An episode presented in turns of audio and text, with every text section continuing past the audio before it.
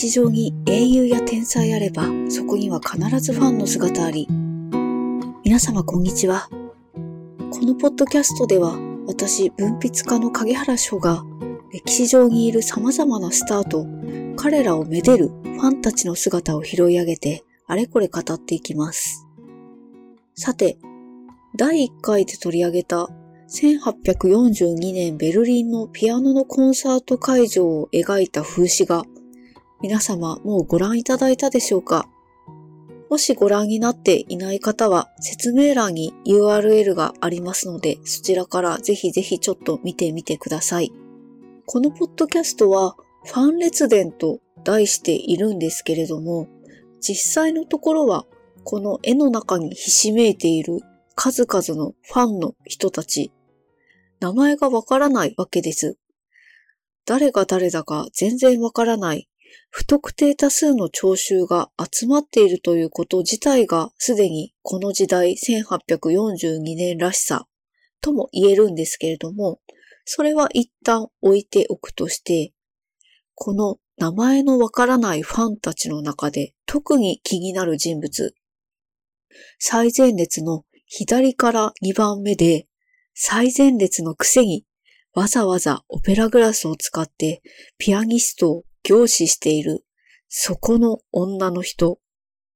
彼女をあえてプロファイリングと言いますか、この人が何者なのかという想像をちょっとしてみたいなと思います。えまず、名前がわからないんですけれども、この女性はおそらくはベルリン在住の人だろうと思います。都市から都市をめぐって好きなピアニストを追っかける女性というのは、おそらくそうですね、鉄道が普及した後だったらあり得ると思うんですけれども、1842年はまだ鉄道の普及って本当にヨーロッパの中でもごく一部に限定されていましたので、この人が、うん、例えばパリから来たとかそういうことはちょっと考えづらいかなというふうには思います。あとはこの女性が何歳かというところなんですけれども、まあ、後ろ姿だけで見ても若い女性かなとは思いますので、仮に19歳ということにしてみましょうか。そうすると、えっ、と、この絵が1842年に描かれたということで、この女性は1823年生まれということになります。そこで1820年代の女性の名前ランキングをちょっと調べてみました。見つけたデータは当時のあらゆる女性を集計したというものではなくて、後世の人が当時の有名な女性の中でどんな名前が多いか調べたもののようなんですけれども、とりあえず1位はマリーちゃんだったので、マリーちゃんということにしておきましょう。マリーちゃんはドレスにケープのようなものをまとって髪をきれいにセットしてネックレスをつけておしゃれをしています。裕福なお家のお嬢様なのかなということが、これだけでも伺えます。実際に彼女が具体的にどういう社会的な階層の出身の人だったかということはまた後で触れたいんですけれども、何よりも彼女の裕福なバックグラウンドが伺えるのがこのオペラグラスなわけです。この絵ではそこまで緻密に描写されていないんですけれども、19世紀のオペラグラスというのは、エナメルとか宝石とか造芸とかとにかくゴージャスな素材を使って装飾も施されてとても華やかなアイテムだったそうで、まさに貴婦人が持つにふさわしいような手をしていたそうです。マリーちゃんもとりあえず独身だということにしておきますけれども、そうするときっとお父さんにねだって買ってもらったものなんじゃないかなと思います。さて、このマリーちゃんが持っているような形のオペラグラスは昔からあったものではなかったという話は第1回でさせていただきました。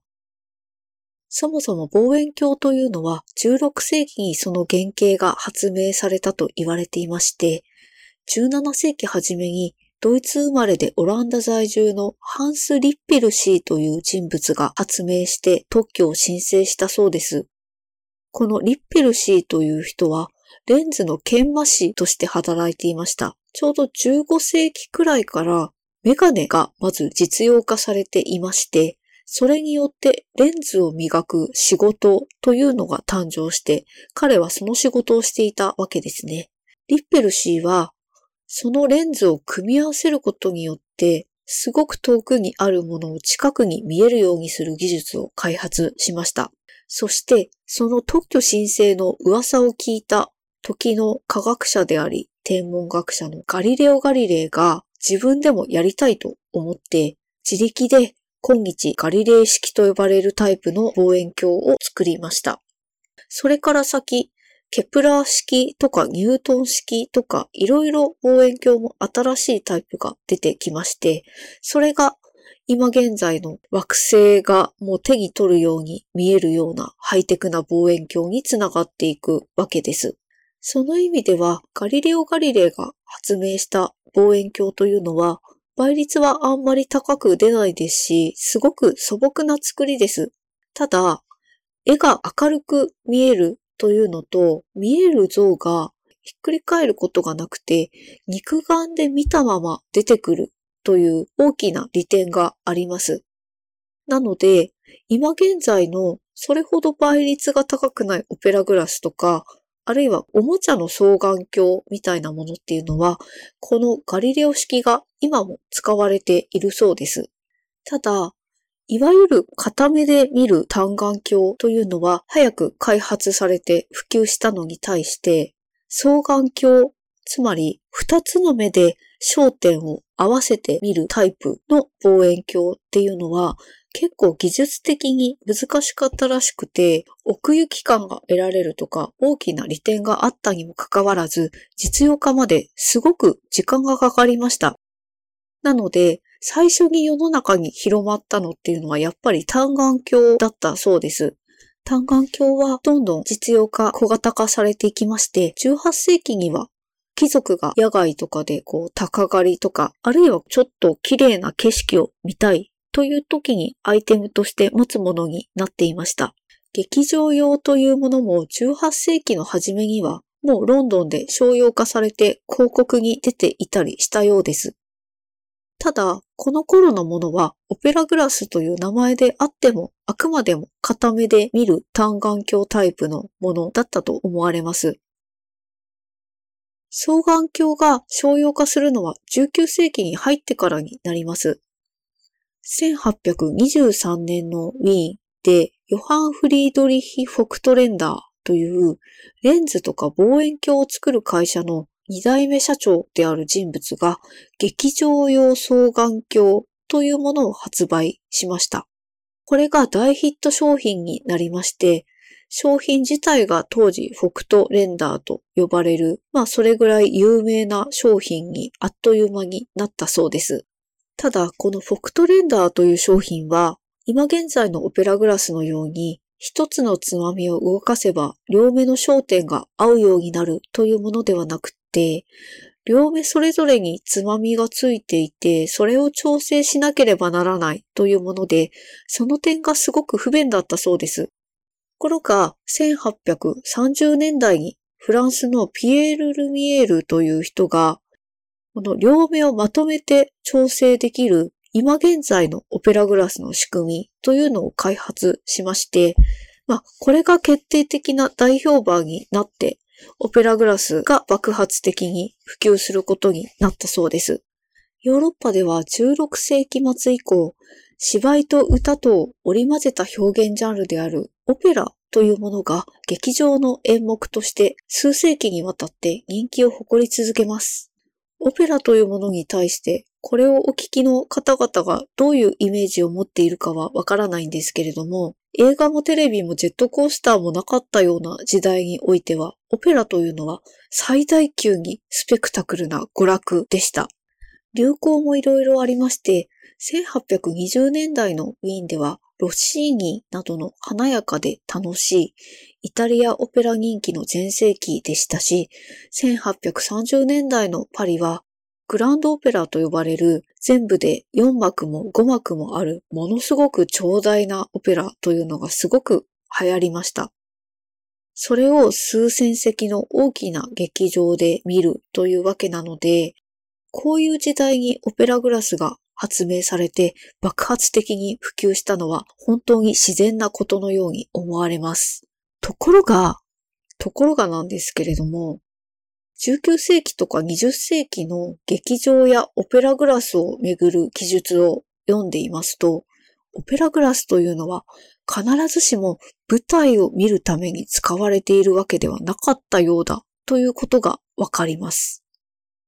例えば、オノレド・バルザックが1835年に書いた小説、ゴリオじいさんにはこんな一節が登場します。青空文庫にありますので、ちょっとその一節を読んでみます。彼が正面の桟敷席に入ろうとしたとき、どういう若いツバメだろうと思われたのだろう。彼は、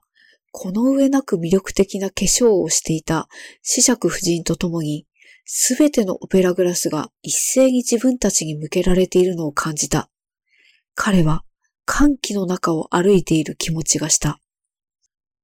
あるいは1900年前後に書かれたモーリス・ルベルの小説、ある精神異常者の中にはこんな一節が登場します。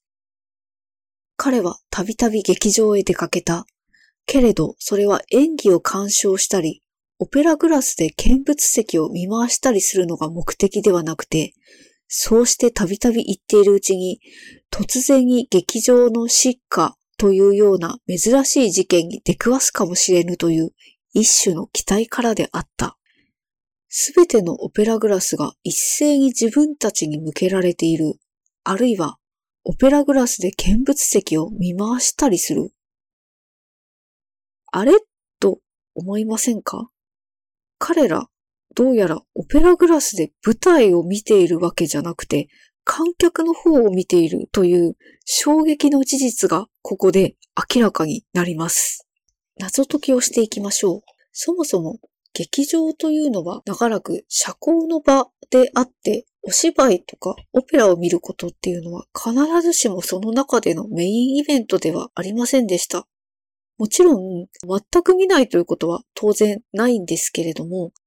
例えて言うなら、劇場で上演されている演目というのは、まあ、おしゃべりしながら見るテレビ番組のようなものだったというイメージで考えてみてください。飲み食いしながらとかおしゃべりしながら見るのは本当に当たり前のことでした。特に劇場をぐるっと囲んでいるボックス席というのは、まあ客が舞台を見る席ではなくて、客が客を見る席であったとさえ言われています。あ、あそこに誰々さんがいるとか、あそこに座っている女の子可愛いなとか、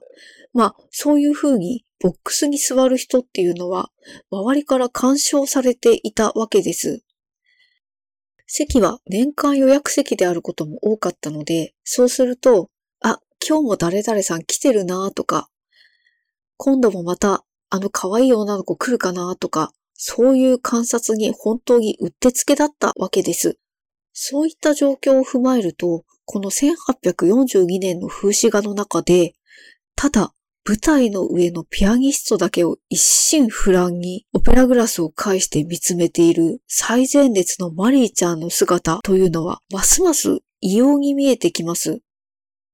言ってしまえば、それはあたかも社交を拒否する姿のようにさえ見えてくるからです。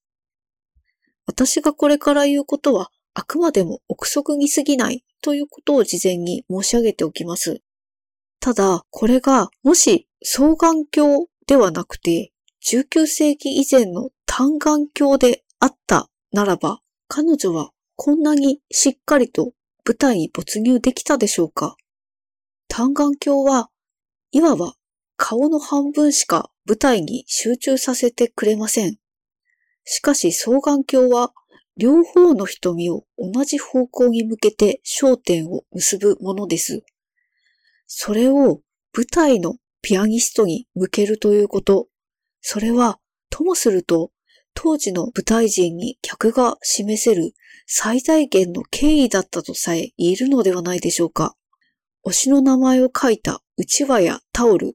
推しのメンバーカラーのサイリームを振るのと同じく、ここでオペラグラスを持って舞台を見つめるのは、私はちゃんとあなたを見ていますよというメッセージであった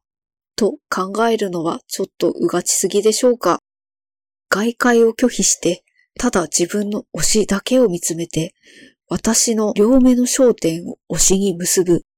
このマリーちゃんの一心不乱さに私はとても心惹かれてしまいます。また、このコンサート会場自体が、そうした彼女の干渉態度を許容する雰囲気であったということもまた注目に値すると思います。最前列に陣取った彼女を邪魔する人は誰もいません。隣の女性も一生懸命に拍手を送っている風ですし、すぐ後ろにいる女性も指を口に当ててうっとりとピアニストを見つめています。パッと見ではおよそピアノの演奏会らしからぬ、いかにもチャラチャラした、それゆえに滑稽にも見えた、この風景が、だんだんと真摯なものに見えてこないでしょうか。さて、この回の最後に俳優の石丸幹二さんが2013年にツイッターで投稿していたつぶやきがとても印象的だったので引用させていただきたいなと思います。こぼれ話。舞台上から客席のオペラグラスの動きがわかる件。例えば、トートとルドルフのキスシーン。その時の動きは、あたかも野鳥を観察する大勢の人たちの双眼鏡のごとく、ザザザと動いてピタッと止まり、そしてキラキラと輝いている。舞台の上のピアニスト、フランス・リストさん。あなたもまたあなたを追うオペラグラスのザザザと動いてピタッと止まり、そしてキラキラと輝くその様をたっぷりと感じていたでしょうか今回はここまで。また次回お聴きください。